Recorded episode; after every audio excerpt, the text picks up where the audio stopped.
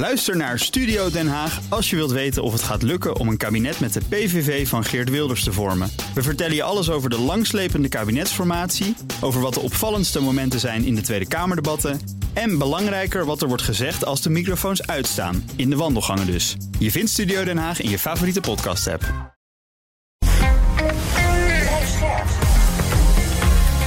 BNR Nieuwsradio.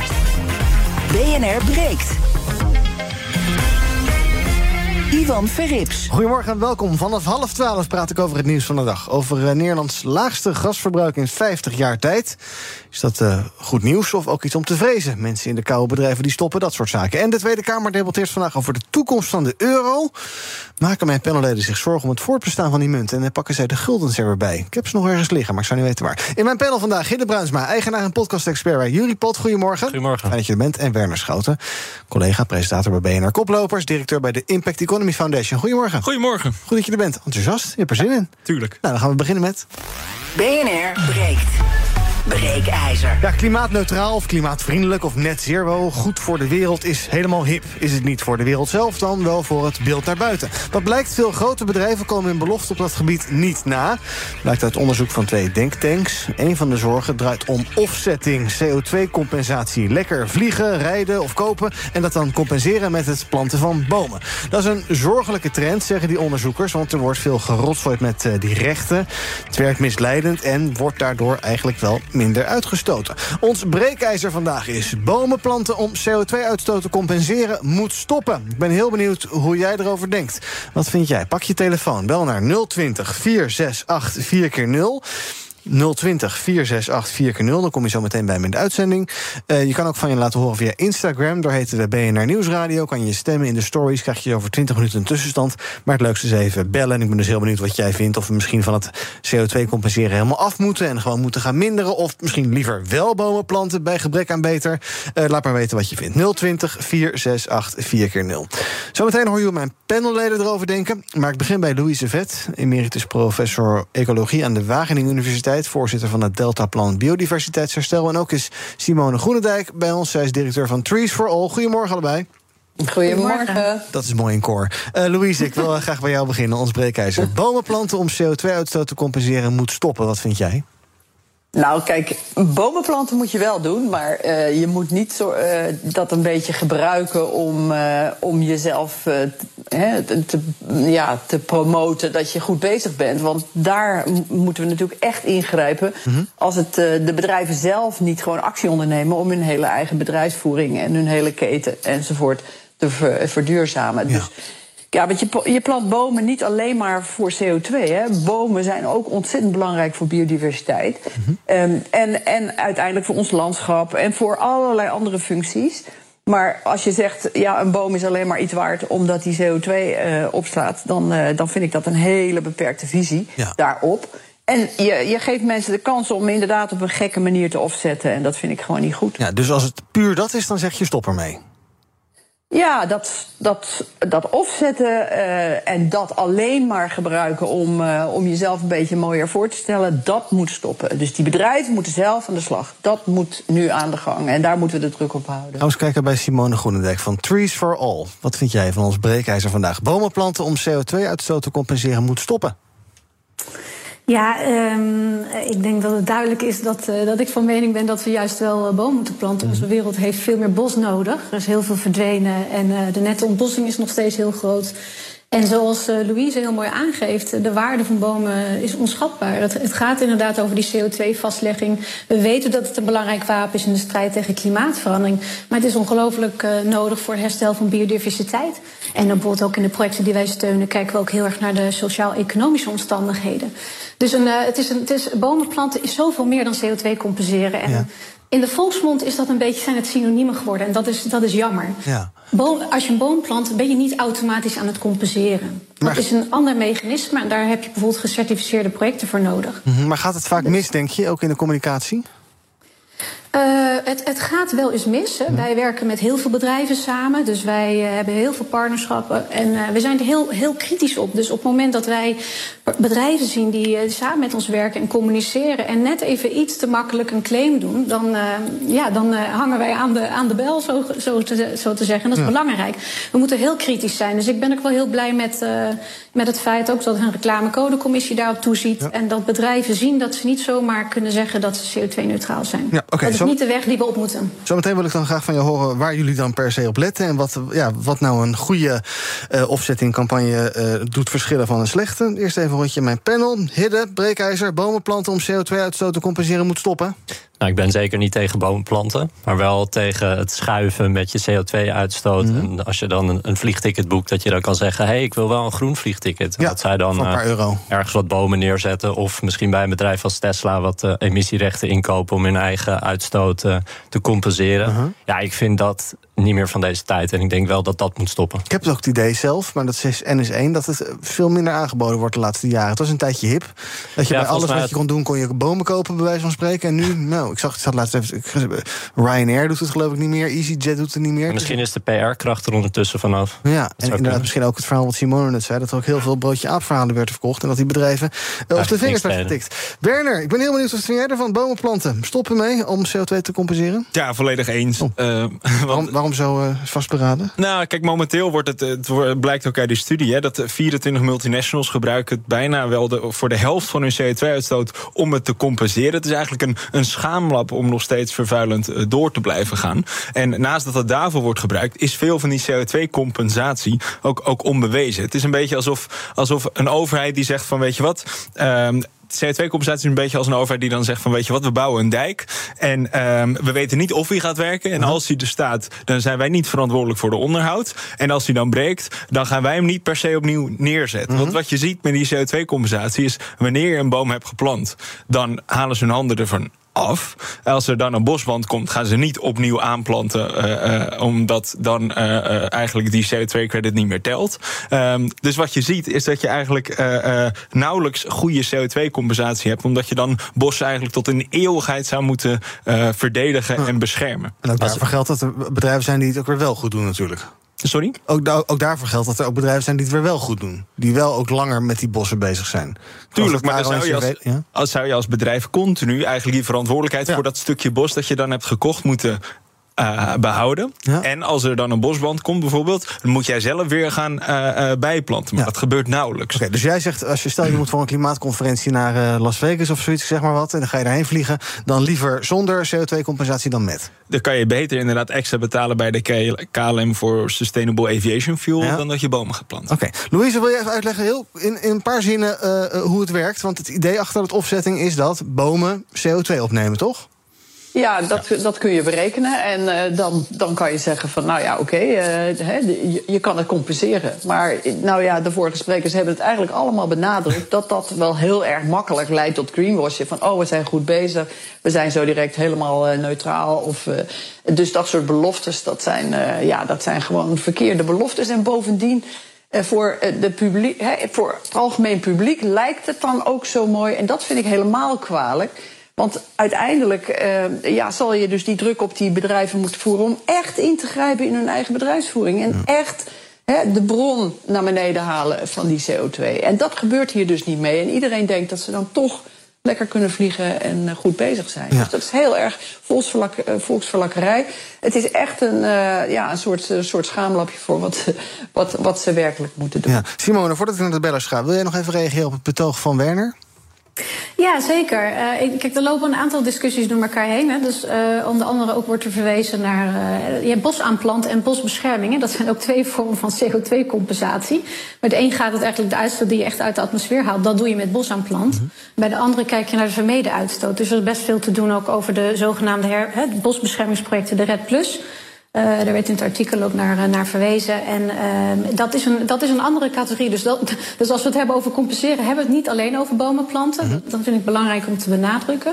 Wij als Trees for kiezen er heel nadrukkelijk voor, juist om die aanplant mogelijk te maken. Om of vanwege die additionaliteit, dat je dus echt nieuw bos plant en alle andere impacts die we al eerder genoemd hebben.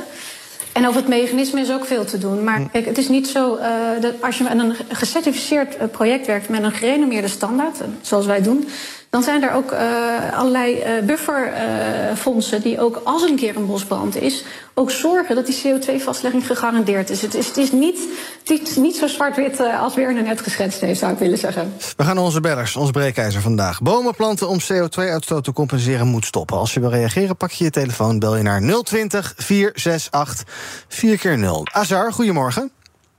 Goedemorgen. Zeg het maar. Ja, bomen nemen CO2 op, dus uh, voor je normale gebruik hoef je maar eenmalig te compenseren.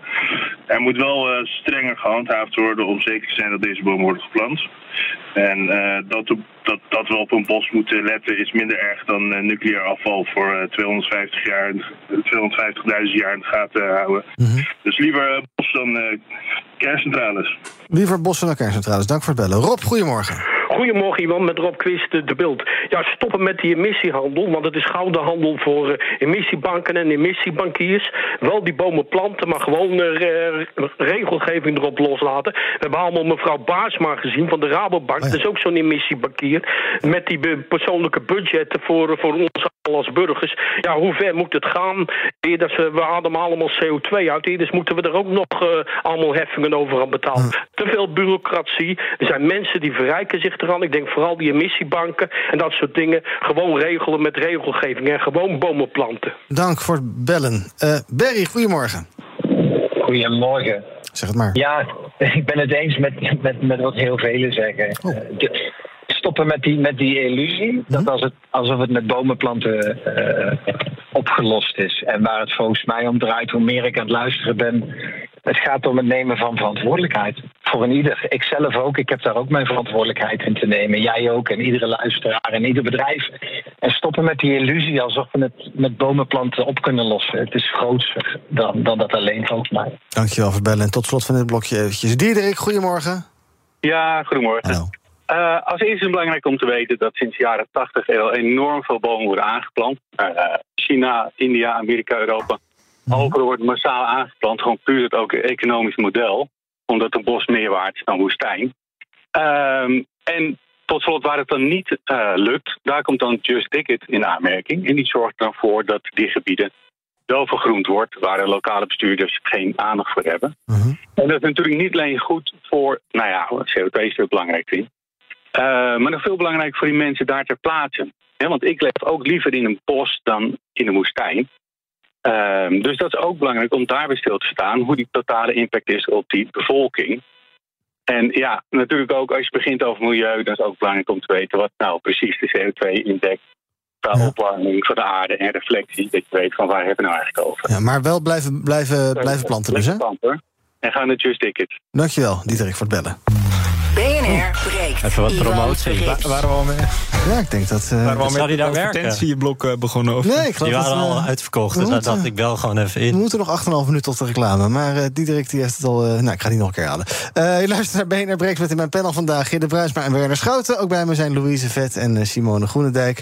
Uh, respectievelijk emeritus professor ecologie, ecologie aan de Wageningen Universiteit. Voorzitter van Deltaplan Biodiversiteitsherstel... en directeur van Trees for All. En we praten over ons breekijzer. Bomen planten om CO2-uitstoot te compenseren moet stoppen. Als je erop wil reageren, pak je telefoon 020 468 4 keer 0 Ongeveer nu bellen. Dan praat je zo meteen nog even mee in de uitzending. Um, nou, een paar interessante dingen die we gehoord hebben. Uh, Hidde, uh, ik, ik, denk toch ook een beetje... Uh, al die bedrijven die zitten dus... Ja, die, die willen meedoen aan dat net zero... en die hebben allerlei groene, groene ideeën. Moeten we misschien niet ook carbon neutral, dat soort teksten... moeten we misschien niet ook accepteren dat sommige activiteiten... inherent vervuilend zijn en ook zullen blijven...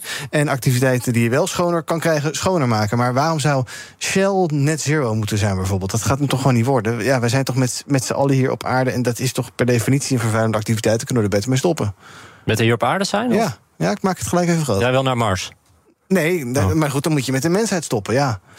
Ja, ja, kijk, ik denk dat je als bedrijf altijd zo goed mogelijk je best moet doen om, om, om zo duurzaam mogelijk te zijn, om zo min mogelijk uit te stoten. Ik denk dat er wel bepaalde bedrijven zijn voor wie dat vrij ingewikkeld is, dus die daar misschien een stapje extra in moeten zetten. Maar ik denk de discussie die we nu hebben is dat bedrijven die vervuilend zijn, die, er worden eigenlijk dingen verzonnen. En ik, ik weet niet precies hoe die, hoe die regelgeving in elkaar zit voor offsetting. Ik las wel dat je vanuit Europa nu als bedrijf een extra hoofdstuk moet toevoegen aan je jaarverslag, waarin je in detail uitlegt van hey, dit, dit is de uitstoot die we hebben gehad.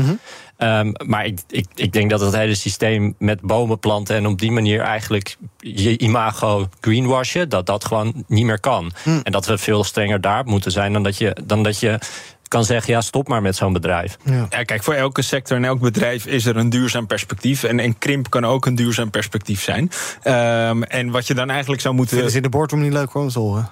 Ja, dan moet je, dan moet je je, je verdienmodel ver, uh, veranderen. Het zijn toch ondernemers? We zitten hier toch op een ondernemerszender. Uh, dus die zijn toch een beetje geïnteresseerd in, in, in, in nieuwe verdienmodellen een beetje vinden. We hebben nou ja, een verdienmodel lijkt prima nu, want ze maken 40 miljard winst in een jaar. Enfin, maar wat je zou moeten willen is eigenlijk dat je zegt van oké, okay, uh, jij mag pas jezelf klimaatneutraal noemen als je 90 tot 95 procent van je uitstoot hebt gereduceerd. En dat laatste beetje, dat mag je dan misschien compenseren. Mm -hmm. Maar niet dat je nu al uh, eigenlijk 80 procent van je uitstoot met, met bos aan plant zogenaamd compenseert. En dat je daar dan uh, nog steeds predicaat klimaatneutraal mag voeren. Ja. Simone, een van de bellers zei net, het is, het is eigenlijk een breder plaatje dan dat, dan het bomen planten. Ben je het daar maar eens? Want jullie, zijn, jullie business is natuurlijk al bomen planten. Maar het is, het is, je moet het groter zien een groter verband.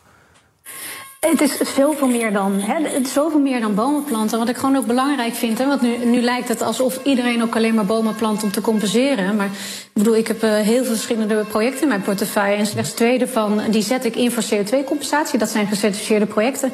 En al die andere projecten die zijn dus gericht op die andere impacts. Dat is in Nederland, dat is in het buitenland. In Nederland bijvoorbeeld zijn we onder andere ook bezig met herstel van landschapselementen. Uh, ook waar Louise zich heel uh, nadrukkelijk voor inzet. Juist omdat er zoveel meer te doen is in de wereld. Het natuurherstel is gewoon ontzettend belangrijk. Dus ja. ik wil het ook een beetje wel opnemen voor de vele bedrijven die uh, dit gewoon wel vanuit ook een hele intrinsieke motivatie doen. En die dus bij ons bomen planten en geen enkele claim doen op CO2-neutraliteit of klimaatneutraliteit. Dus er is, het, het, het is ook een. Uh, hè, dus we kunnen naar de negatieve kant kijken, hm? maar we moeten ook vooral kijken ook naar de veranderkracht die ervan uitgaat. Dat mensen duidelijk zien: ik, ik wil iets doen. Uh, ik ben enerzijds aan het reduceren, sturen wij bijvoorbeeld ook heel nadrukkelijk op. En anderzijds wil ik iets toevoegen. Nou, en dat kan dus door bomen te planten. Dus, maar wat, wat, is het, het uh, wat is het businessmodel van een bedrijf dat bomen plant? Aangezien we het net over businessmodellen hadden. Uh, dat hoeft dat, dat, wij zijn een stichting, hè? dus de okay. bedrijven die bij ons komen, die hoeven geen businessmodel te hebben. Er, wordt, wij, er is geen handeling credits. Je, je plant gewoon op basis van een donatieboom met ons. En ik vind het fantastisch om te zien hoeveel bedrijven dat doen. Dus dat doen ze ook vanuit een uh, CSR-perspectief. Niet alleen maar omdat er uh, iets te halen is. Ja, Louise, jij pleit ervoor dat CO2 beprijsd wordt. Nou, voor bedrijven kennen we dat al. Maar moet dat dan ook voor particulieren gaan gelden? Moet dat dan apart op een bonnetje staan, wat, wat de CO2-impact is? Hè? We hoorden net al eventjes de, het, Barbara Baarsma verhaal, CO2-budget. Zou je daar naar willen streven, dat soort zaken? Nou, ik denk dat we het dan uh, grandioos bureaucratisch maken. Kijk, ik ben wel voor ontzettende transparantie. En dat is vooral bij het bedrijfsleven nu heel erg belangrijk. Dat we inzicht krijgen in waar in de keten, hè, van, van begin tot eind, uiteindelijk die, die CO2-productie en, en ook biodiversiteits afhankelijkheid en, en biodiversiteitsvernietiging. Hè, dus dat, dat dat in kaart wordt gebracht. Hè. We, we kennen eigenlijk gewoon. Uh, we weten te weinig van die bedrijven. Dus dat zal inderdaad moeten gebeuren. Maar om het op elke persoon, zal ik maar zeggen, particuliere uh, af te wentelen, dat, uh, ja, dat, dat, dat hoeft voor mij niet. Ik denk dat dat enorm bureaucratisch wordt. Laten we nou eens beginnen bij de bedrijven. En ik ben heel blij met de financiële sector, die heel duidelijk ziet dat er eigenlijk klimaatverandering en biodiversiteitsbehoud, herstel, dat is eigenlijk, het zijn twee dezelfde zijden van dezelfde medaille. Mm -hmm. uh, twee kanten van dezelfde medaille. En, uh, en als je dus gewoon bezig bent met alleen maar een beetje minder CO2 en dan ook nog op de verkeerde manier met een offsetting of zo. En je vernietigt in de tussentijd ecosystemen waar wij als mensheid ook heel erg van afhankelijk zijn. Ja, dan ben je dus gewoon heel fout bezig. En dan ben je, volgens mij ben je ook niet alleen fout bezig uh, gewoon voor je reputatie, maar ook financieel. Want uiteindelijk wil er niemand meer in je investeren, niemand meer in je beleggen. Dus nee. het wordt gewoon een stranded office, uh, stranded offset. Uh, en dan Asset, ja, sorry. En dat je dan uiteindelijk een, een toch, denk ik maar, de dinosaurus van de toekomst wordt. Dus ja, in die boardroom zal je heel creatief moeten omgaan om, om die transparantie hè, die je dan hebt gegeven, om die ook werkelijk aan te pakken, die CO2-verlaging, met nieuwe verdienmodellen. En inderdaad, sommige bedrijven zullen dan ook in de toekomst heel weinig toekomst hebben. En dat moet je ook accepteren. Of je gaat helemaal om, of je verdwijnt. Frodo, goedemorgen. Ja, momentje. Goedemorgen, Ivan. Zeg ben ik weer even. Ik denk, eh, ik moet even bellen, want eh, het gaat hier over bomen. En ik eh, kweek zelf fruitbomen, dus je moet vooral bomen planten. Mhm. Nee, gekkigheid. Hey, ik zie het meer als een middeleeuwse aflaat. dat vliegen en dan een boompje laten planten. En vroeger voor de kerk moest je ook aflaten kopen om een beter plekje in de hemel te krijgen. Maar ik kan je vertellen, als je een boom plant, de eerste 10, 20 jaar gebeurt er niks. Een boom die je plant, dat is een spilletje. Zo dik als je vinger. Die neemt helemaal geen CO2 op. Of althans netto bijna niks. Wanneer je pas echt CO2 opneemt, dan, eh, ja, dan zit je wel 20, 30, 40 jaar verder. Dus het is ook vrij nutteloos eigenlijk. Ja, maar goed. ik ben nog eh, een fan van Louise Vet. Zij is voor mij de koningin van de biodiversiteit. Nou, steek die maar in je zak. Dank voor het bellen, Frodo. Ma- mag ik hierop reageren? Ja hoor, of kom maar dan. Ja, dat kan ik niet Ja, maar weigeren. wat ik, heel, wat ik heel belangrijk vind, is inderdaad dat die bomen die daar staan heel goed beschermd worden. Want inderdaad, hoe groter en ouder ze zijn, hè, hoe meer biomassa er is en dus hoe meer CO2-opslag. En, dat, en, en daar, dat is nog belangrijker bijna dan aanplanten. Want inderdaad, daar hebben we eigenlijk de tijd niet meer voor. We moeten binnen tien jaar, als we die anderhalf eh, graad willen halen, moeten we binnen tien jaar die CO2 verlagen. En eh, het ergste is dat die grote bomen ook nog eens een keertje eh, ja, worden gebruikt, zou ik maar zeggen, om te verbranden en energie te produceren. Dat is helemaal gekkenhuis. Dus daar moeten we helemaal vanaf, die biomassa voor energie. Ramon, goedemorgen. Ook nog even reageren. Ja, maar zo, zo meteen, tot- je krijgt het laatste woord zometeen, Simone. Ramon. Ik vind het leuk. Yes, hi. Hallo. Ehm, goeie, goedemorgen nog steeds. Ehm, ik was aan het luisteren en ja, biodiversiteit en biomassa. Ik vind het inderdaad, eh, ik sluit me aan bij degene die de fruitbomen teelt. Inderdaad, er gebeurt gewoon niks de eerste twintig jaar. Het is inderdaad een spelletje. En op een gegeven moment, als die bomen ook niet meer groeien, dan nemen ze ook geen CO2 meer op, want dan zit het allemaal in de boom zelf. Dus dan, Dus je hebt je hebt eigenlijk niks aan. Je hebt er verder helemaal niks aan. We zijn nu massaal in de Noordzee zijn we windmolenparken aan het bouwen. Al die zeezoogdieren die op sonar, die geraken helemaal de kluts kwijt. Die spoelen massaal aan. En ik denk, ja, we kunnen ook gewoon nucleair gaan. En eh dus één kubieke meter, één kubieke meter per jaar aan afvalstoffen. En al die parken kunnen dan weg. Ja, en die beesten kunnen weer gewoon zwemmen. Dank voor het bellen. En tot slot, Mohammed, goedemorgen. Hey, goedemorgen Thomas. Ik eh, ben het niet eens met de stelling. Thomas, Ehm, Ja? sorry, Ivan. Ja, Hij hi, hallo. Ehm, nee, ik ben het niet eens met de stelling, want ik ben van mening dat er niet één zilveren kogel is, zoals alleen maar bomen planten. Mhm. Eh, bedrijven zoals de Shell hadden al lang geleden moeten beginnen met hun transitie. En dan voor de laatste percentages die ze niet kunnen halen, kan je dan bomen eventueel planten, hè, omdat dat onhaalbaar is. Maar ik ben ook van mening dat bedrijven zoals de Shell, ik heb de laatste tijd dit te luisteren, ehm, hun zijn van mening dat het beter is om vergeving te vragen dan toestemming. En dat doen ze nu ook. Ze doen wat ze willen, wij zijn de dupe ervan en uiteindelijk is er dan een rechtszaak tegen een bestuurslid of wat dan ook. Dat kan niet. De regering moet hierin stappen en harde maatregelen beginnen te maken. Mohammed, dank voor het bellen. En ik had het al beloofd, het laatste woord, want ze staat toch misschien een beetje in het beklaagde bankje. Simone Groenendijk van Trees for All. Nou, zo voelt het Oh, niet. Er worden mooie dingen toch gezegd. En, eh, nee, maar goed, we hebben het net over fruitbomen die dan in, op Nederlandse bomen geplant eh, worden. En wellicht wat, eh, wat langzamer CO2 vastleggen. Maar bomen in de regenwoud nemen wel degelijk heel snel ook, eh, ook CO2 op. Dus er zijn wat verschillen in de wereld. Verschillende plekken, verschillende type bomen. Eh, ja, ik vind de discussie, eh, hij is interessant, hij is relevant. De- alles wat een of-of karakter heeft, is al heel snel natuurlijk een beetje gevaarlijk. Hè? Dus ik denk dat we, het, dat we heel veel verschillende dingen moeten doen. En alle focus moet liggen op productie. Dus alle bedrijven die ook met een net zero strategie bezig zijn, die kunnen niet anders dan reduceren.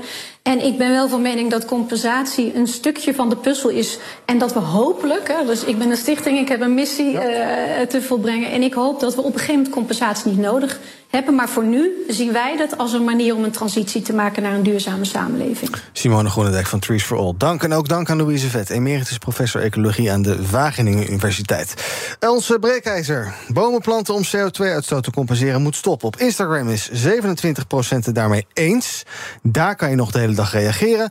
En zometeen ga ik met mijn twee panelleden verder praten over het nieuws van de dag. Want wat moeten we toch met de euro? De Tweede Kamer heeft daar vandaag een hoorzitting over. En we praten over het laagste gasverbruik in 50 jaar. Is dat een zegen of een vloek? Of een zegen met bijkomende slechte kantjes? Nou, gaan we allemaal zo meteen bespreken in het tweede deel van BNR Breekt. Ook Diana Matroos vind je in de BNR-app. Ja, inderdaad. Je kunt live naar mij luisteren tijdens de Big Five. Ook handig in de BNR-app. Breaking nieuwsmeldingen, maar ook het allerlaatste zakelijke nieuws. En je vindt in de app alle BNR-podcasts, waaronder Wetenschap Vandaag. Download nu de gratis BNR-app en blijf scherp. Blijf scherp. BNR Nieuwsradio. BNR breekt. Ivan Verrips. Welkom terug in mijn panel vandaag. Werner Schouten, presentator van BNR Koplopers... directeur bij de Impact Economy Foundation... en Hidde Bruisma, eigenaar en podcast-expert bij Jurypot. En wij gaan praten over het uh, nieuws van de dag. Ja, het nieuws dat je wist dat zou komen. Het Nederlandse gasverbruik is het laagst in 50 jaar... meldt het CBS, nu ook hun cijfers over december binnen hebben. Wij verbruikten met z'n allen dus zo'n 25% minder dan in 2021. En dat was in alle sectoren te zien. Maar vooral de glastuinbouwers, huishoudens en grote industriële bedrijven... die waren het zuinigst. En blijft dit nou zo laag of niet? Huiseconoom Han de Jong heeft er zijn twijfels bij. Mensen zijn dus zuiniger geworden. En ik denk dat een deel van de vermindering van dat verbruik structureel is. Dat, uh, dat zagen we eigenlijk in de jaren 70 ook toen die olieprijs zo opliep. Maar goed, de, de, prijs die is heel fors gedaald. De chemie die, die draait op het ogenblik 20% minder productie dan een jaar geleden. Nou, als die te maken krijgen met, uh, met lagere energieprijzen, dan zullen ze die productie wel weer wat opvoeren. En dan neemt het verbruik natuurlijk ook wel weer, weer wat toe. Ja, gasprijs is ook aan het dalen nog steeds. Nou, 25% eraf in een jaar tijd, dus het laagste sinds 1972. Uh, we kunnen dus toch, Werner. Ja, dat is fantastisch. Als het moet, althans ja, gedwongen door de portemonnee, maar... Tuurlijk, ja, kijk, oh, voor sommige situaties is het echt niet vrij. Maar tegelijkertijd zie je dat het aantal uh, bestelde warmtepompen uit uh, uh, ontzettend is gestegen. Je ziet dat steeds meer bedrijven energiebesparende maatregelen zijn gaan nemen. Wat we eigenlijk afgelopen decennia juist hebben nagelaten. Dus op dat vlak heeft het ook fundamentele structurele uh, uh, voordelen. Ja, ik vind wel dat je een beetje in een bijzinnetje zegt... ja, voor sommige mensen is het niet fijn. Nee, maar... dat is geen bijzin. Ik denk dat het echt een groot probleem is. Ja. Uh, dat, dat we, en daar worden natuurlijk ook verschillende um, beleidspakketten... en, en, en prijsplafonds natuurlijk voor ingeregeld. -huh. Dus het is echt, echt nijpend voor heel veel huishoudens. Ja. Maar tegelijkertijd voor, voor andere huishoudens en voor sectoren... is het inderdaad ook uh, een aanleiding voor structurele besparing. Ja, nee, dat zal zo zijn. Inderdaad, mensen die er voor het eerst in tijden eigenlijk eens over nadenken: van god, is wel heel duur. Wat doe ik eigenlijk? Staat mijn verwarming de hele dag aan of niet? Hoe warm douche ik enzovoorts? Dat is meer op het particuliere vlak. Maar ook wel schrijnende gevallen van de studentenhuizen. Stagiair hier bijvoorbeeld, die woont in een studentenhuis waar de verwarming pas het 4 graden is. 4? 4 graden? Echt waar. Ja, dat is echt erg. Ja, ja dat, dat is inderdaad. En dat is, dat en, dat, is en, breide, en, en die vallen buiten de boot als het om steun gaat? Oké, okay, ja. dat die geen energie... Daar wordt wel een rechtszaak nou ja, Nu geldt prijsplafond wel, maar dat wordt er in het prijs... Ja. ja. maar ja. dat, ja, dan denk ik, oké, okay, fijn dat we, dat, uh, dat we die uh, bezuiniging behaald hebben... maar misschien moeten we daar toch iets meer oog voor hebben. En dat prijsplafond, dat gaat er natuurlijk volgend jaar weer af. Ik las dat dan, die, uh, de, volgens mij de, de belastingen op energie gaan dan enorm hoog. Dus mensen zijn ook heel erg bang dat dan alles weer heel erg duur wordt op energiegebied... Mm -hmm. omdat ze dat prijsplafond ook weer moeten terugverdienen. Dat was een artikel in, van eigen huis. Mm -hmm. uh, van een week geleden, volgens mij. Dus ik, ik weet niet hoe, precies hoe dat zit. Maar het is wel iets waarvan ik denk, als dat klopt, dan slaat het natuurlijk helemaal nergens. Nee, het is natuurlijk sowieso per definitie marktverstorend. Maar de vraag is ja. of het op lange termijn doet. Ja. Uh, en ook bijvoorbeeld ja, dingen als kassen en dergelijke die minder verbouwen. Nou, dan kun je ook zeggen, joh, kassen hebben we dat wel nodig. En dan gaan we maar even een tijdje geen uh, bloemen, bloemen, exporteren. En dingen eten die we eigenlijk niet in het seizoen moeten eten. Maar dat, daar moet je eigenlijk een soort, eerder een soort brede discussie over gaan voeren, toch? Voordat je kan zeggen, joh, bekijk het maar met die sector en bekijk het maar met die sector. Nou ja, het is natuurlijk wel interessant dat op het moment dat de prijs zo hoog is, dat er opeens heel erg wordt nagedacht over zulke dingen. En dat bedrijven ook zien van hé, hey, wij kunnen eigenlijk wel met 25% minder energieverbruik nog steeds hetzelfde produceren. Of misschien net iets minder, maar mm. iets hogere prijs vragen, waardoor we op hetzelfde uitkomen. Uh, ik denk wel dat dat iets is wat blijvend moet zijn voor de komende jaren en voor de toekomst. Ja. Uh, dat je gewoon heel erg kijkt, ook als particulier, van ja, we- wees je zelf er bewust van. En ik denk wel dat, dat dit, dit eh, daar heel erg voor heeft gezorgd. maar die, die, die sierteelt is juist gebouwd op het goedkope Groningse gas. Mhm. Daar zijn we juist mee gestopt. En eigenlijk vrij, vrij parallel daaraan is, is de crisis in, in, in eh, Rusland en de oorlog in Oekraïne gestart, waardoor die energieprijs zo hoog is. Dus juist is nu ook het moment om die discussie te gaan voeren Mhm. over hoe groot moet je überhaupt nog je sierteelt willen hebben als je daar zoveel gas aan kwijt bent. Maar jij zegt sierteelt, maar volgens mij is bijna de hele economie gebouwd op goedkope energie. Nou, je hebt uitschieters, kunstmestproducenten die voor meer dan anderhalf miljoen huishoudens aan gas gebruiken. Sierteelt gebruikt voor ontzettend veel huishoudens aan gas. Dus het is niet zo dat alles evenredig maar dat veel kon omdat gebruik het maakt heel goedkoop was. Ja, maar dan moet je nu dus inderdaad de vraag stellen van ja, moeten we al die industrie wel in Nederland willen hebben? Hebben we al die producten wel nodig? En, en ik denk dat het heel belangrijk is dat we daar nu die goede discussie over gaan voeren. Maar dan wil je de industrie verplaatsen naar een ander land waar gas goedkoper is? Of? Nou, we gaan sowieso naar meer biologische landbouw. Dus je moet je überhaupt afvragen of je nog wel zoveel kunstmest nodig hebt. Je moet je afvragen of je nog wel zoveel sierteelt per se wil hebben. Dus je moet zowel vraag en aanbod dan gewoon eh, eh, daar beleid op voeren. En wat ik een beetje in jouw stem doorhoor, is dat eh, het argument wat ik aandraag, dat je zegt van ja, eh, nu opeens worden die bedrijven overvallen. Dat is natuurlijk ook niet helemaal waar. Want je wist ook dat die fossiele brandstoffen dat dat een keer ging ophouden. dat wist je ook al is- 15, 20 jaar geleden. Exact. En er is ook al jaren is er gelobbyd tegen strenge maatregelen, bindende maatregelen voor energiebesparing. En nu lopen we dan wel met de hand open naar de overheid, omdat het, eh, die energie zo duur is. Dus op die manier.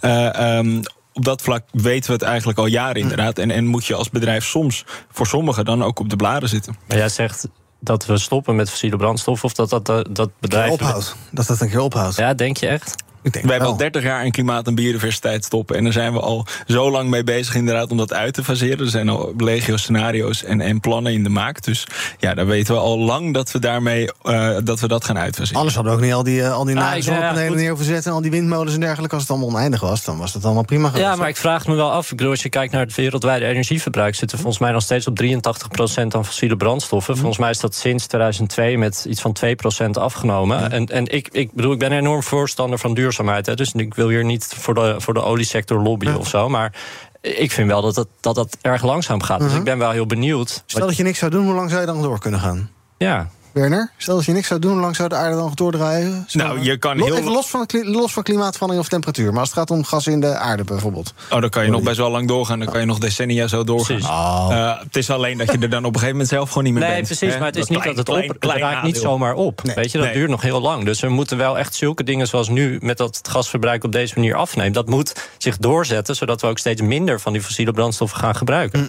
Het is niet dat we over tien jaar geen olie meer hebben. Nee, maar ja, wat is enkele decennia op de schaal van de aarde? Natuurlijk niks. Ja, ja. is een beetje flauw, maar. Een beetje flauw, ja. Op de mensheid is dan weer. Mensenleven is het wel weer best veel. Oké, ehm, eh, we gaan praten over een ander onderwerp. Eh, ook zo'n eh, hoofdbreker. De toekomst van de euromunt. Daarover houdt de Tweede Kamer vandaag een ronde tafelgesprek. Over een tijdje is er ook een debat over. Komt geloof ik allemaal aangeslingerd door Pieter Omtzigt... die daar vragen over stelde, die ook daar brie- brief over schreef aan zijn informateurs... dat hij zich ernstig zorgen maakt over de euro en de schuldenunie. Volgens oud-minister Hans Hogervorst, die zegt in de Telegraaf dit weekend... dat de euro onhoudbaar wordt.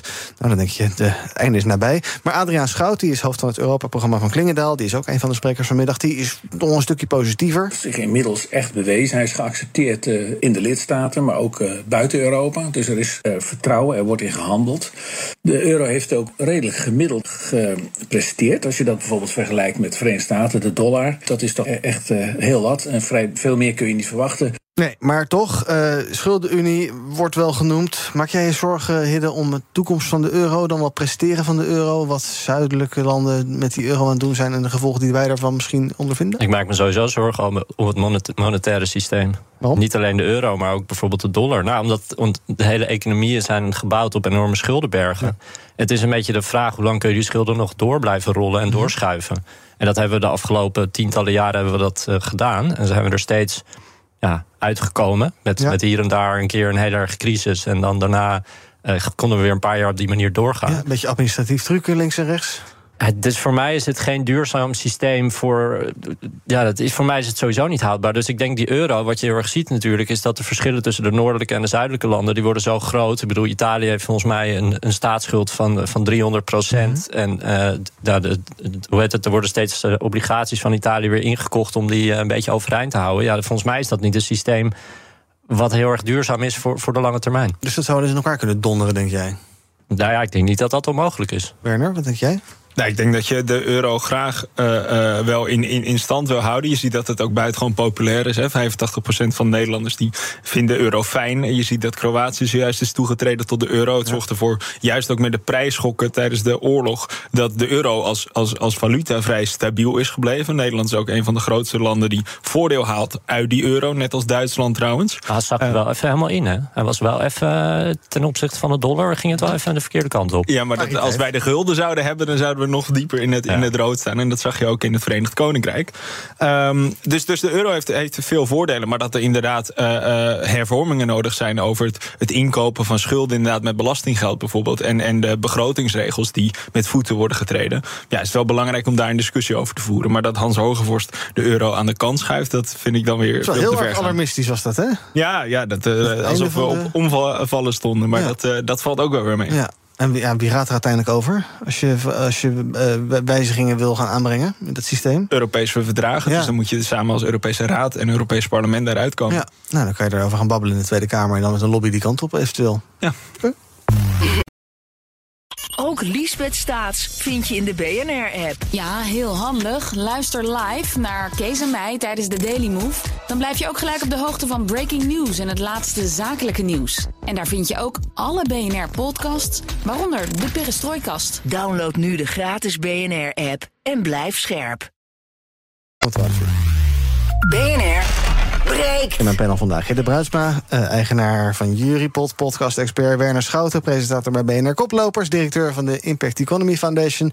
We gaan praten over jullie nieuws van vandaag. En ik wil beginnen bij, ja, wie wilde beginnen? Maakt maar niet zoveel uit. Hidde. Ja, ik had een, uh, een, nieuwtje van een paar dagen geleden. Ja. Een Nederlands bedrijf genaamd VEF. Hoe? VEF, V-E-V. Ja. Uh, zitten in Utrecht. Ja. En die hebben 5 miljoen euro opgehaald om, uh, om te groeien. En wat zij doen is dat zij uh, hebben de afgelopen twee jaar onderzoek gedaan naar...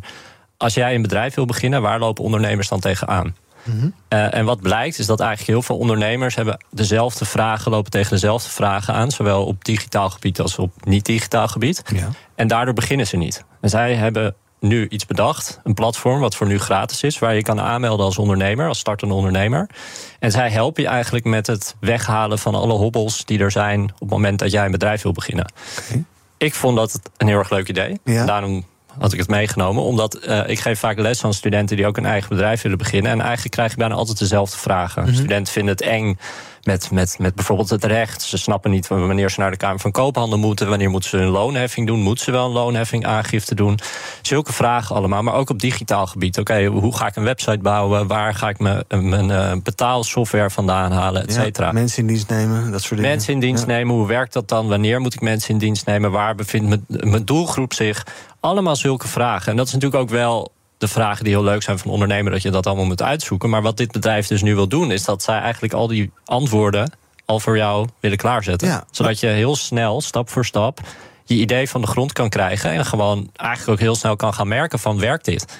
En dat vind ik, vind ik echt een heel erg leuk idee. En ik denk ook dat er heel veel vraag naar is. Helemaal onder jonge ondernemers. We zien het aantal ondernemers heel snel stijgt. Ja, we, ja. we hebben het laatst gehad over het aantal ZZP'ers inderdaad wat toeneemt. En steeds meer jongeren willen ZZP'en, maar die weten vaak niet waar ze moeten beginnen. Nou, dan is dit platform ja. dus een mooie start. Klinkt wel een beetje als wat de Kamer van Koopron had, had moeten worden. Toch? Ja, een commerciële, ja. commerciële club dat iets gaat doen op het gebied van bedrijfsvoorlichting. Dat je denkt, ja. Ja, er staat natuurlijk wel, er staat wel content op de website van de Kamer van Koophandel, maar. Informatie. Maar jij was net scherp op verdienmodellen. Jij zegt dat het nu gratis is om uh, wordt aangeboden. Wat is hun verdienmodel? Ja, die hebben ze nog niet, maar ze willen wel binnenkort. Ja, nee, dat is een goede vraag. Nee, dat is een goede vraag. Maar daarmee hebben ze natuurlijk nu ook geld opgehaald om de komende jaren dat verdienmodel te gaan zoeken. Dat is natuurlijk wat je vaak ziet bij bedrijven. Nou, dan moet je wel praten als brugman om zonder verdienmodel geld op te halen. Dat is indrukwekkend. Groeikapitaal. Heeft ja, deze, nou ja, deze, deze jongen die het heeft opgezet, die heeft zijn vorige bedrijf van Apple verkocht. Dus die heeft wel een reputatie en het netwerk waarmee die geld kan ophalen. Uh, en ze komen in het voorjaar met een betaald account. En ik denk dus dat je dan allerlei extra informatie kan hm. vinden. En dat je ook bijvoorbeeld uh, dat er misschien een koppeling komt met de boekhouding. Dat je meteen automatische boekhouding kan laten doen. Dus er zitten echt wel verdienmodellen in, denk ik. Maar op dit moment denk ik dat ze vooral kiezen voor het zo snel mogelijk winnen van marktaandeel... Ja. En, het, en het winnen van ondernemers die hun platform gaan gebruiken... en dat ze op een gegeven moment daar een verdienmodel aan gaan koppelen. Ik heb het idee dat jij een beetje cynisch bent. nee, ik was mee benieuwd. Want Ja, ik, ik heb zelf ook ooit een onderneming gestart. En daar had ik dit heel graag bij willen hebben. Maar ik vraag me af, het enige wat onder, jonge ondernemers vaak niet hebben... Is, is veel centen. Dus als het een te duur eh, verdienmodel wordt... dan snijdt dat ook weer in je eigen vingers. Nou ja, dat, dat is wel interessant. Van hoe gaan ze geld verdienen? En ik denk dat dat de zoektocht wordt waar ze dus nu een potje geld voor hebben opgehaald. En dat we gaan zien de komende nou, jaar, twee jaar of ze daar een beetje uitkomen. Let op, hier komt een bruggetje. Bedrijf dat wel geld weet te verdienen is Shell. En daar, eh, Werner, zag jij een interessant eh, opinieartikel over in het Financiële Dagblad. Met als kop: Je kunt een bedrijf als Shell niet verwijten dat het winst wil maken. Wie schreef dat en waarom? En wat vind je ervan? Ja, Harry Hummels, een professor, eh, schreef dat. Inderdaad, dat je als een, een bedrijf als Shell niet kunt verwijten dat het winst wil maken. Het, het geld spuit nu natuurlijk naar die fossiele bedrijven. En dat komt niet terecht bij huishoudens die hele hoge energieprijzen betalen. Dat komt ook niet terecht bij eh, hernieuwbare eh, energieoplossingen. En eh, eigenlijk kamerbreed werd daar schande van gesproken. Het is moreel onaanvaardbaar. En het is natuurlijk logisch dat dat wordt gezegd. Maar dat is ook een tikkeltje eh, selectief. Want in alle eerlijkheid, dit is hoe de markt werkt. Dit is hoe de spelregels zijn gemaakt. En dat zegt Harry Hummels ook heel goed.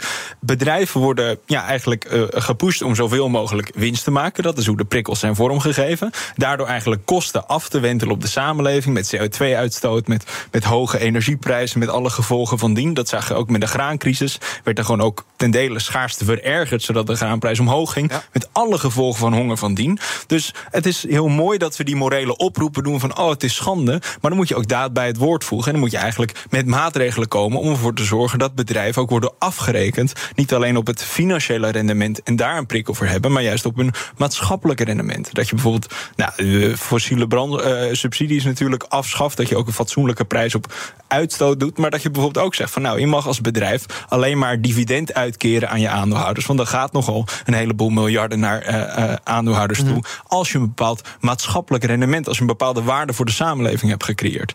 Maar ja, dat ontbreekt momenteel allemaal, nog. Het zijn allemaal kwalitatieve oordelen. Kwantitatief kan je maar zeggen, je hebt zoveel winst geboekt, dan gaat er zoveel van af. Nou, je kan heel goed in euro's uitdrukken wat de maatschappelijke schade is van je CO2-uitstoot, van je biodiversiteitsafbraak, van uh, de, de energiearmoede die ontstaat. Dat, er zijn heel veel methodes voor. Impact accounting heet dat. Om dat in euro's uit te drukken. En op basis daarvan dan bijvoorbeeld um, te laten toestaan of je dividend uitkeert. Of bijvoorbeeld de mate van win winstbelasting afhankelijk maken van je maatschappelijke bijdrage. Maar wat zij zeggen is dat zij wel degelijk waarde creëren, want ze houden onze huizen warm.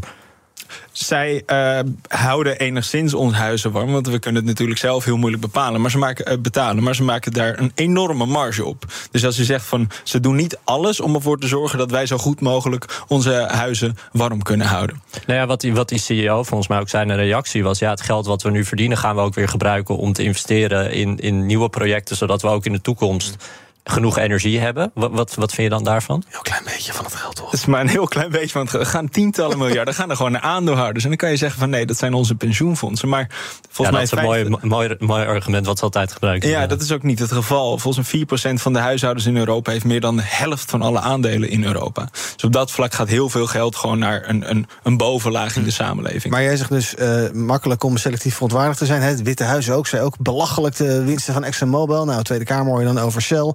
Terwijl het bedrijf naar Londen is, in Frankrijk totaal enzovoorts. Maar het gaat dan wat doen in plaats van uh, heel voeg moreel de, voeg de daad bij het woord inderdaad door gewoon de prikkels in de, de spelregels in de markt te veranderen. In plaats van dat je alleen uh, deze loze woorden uh, nou, Rob Jet had, wel, uh, had wel lief gevraagd of ze hun prijs wilden verlagen, toch?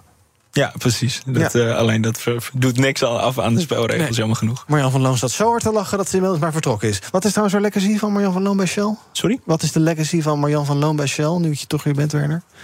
Uh, dat is nou, ik denk, denk dat je als. als, als uh, uh, um, ik denk als je kijkt naar wat ze heeft gedaan, is dat ze in Nederland relatief gezien koploper is geweest. Mm -hmm. Dat Shell is altijd in Nederland een beetje het soort van experimenteerland uh, ge geweest op het gebied van duurzaamheid.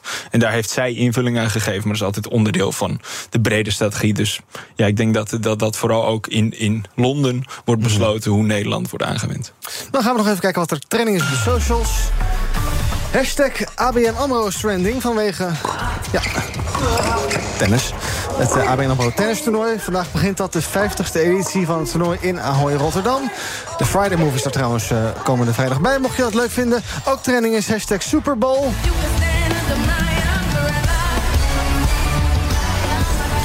De American voetbalfinale tussen de Philadelphia Eagles en Kansas City Chiefs werd nog spectaculairder door deze mevrouw, Rihanna, de halftime show, die uh, haar comeback had en onthulde dat ze zwanger is van haar tweede kind. Relevant voor de sportliever trouwens is dat Kansas heeft gewonnen. En tot slot is de hashtag bonuskaart trending.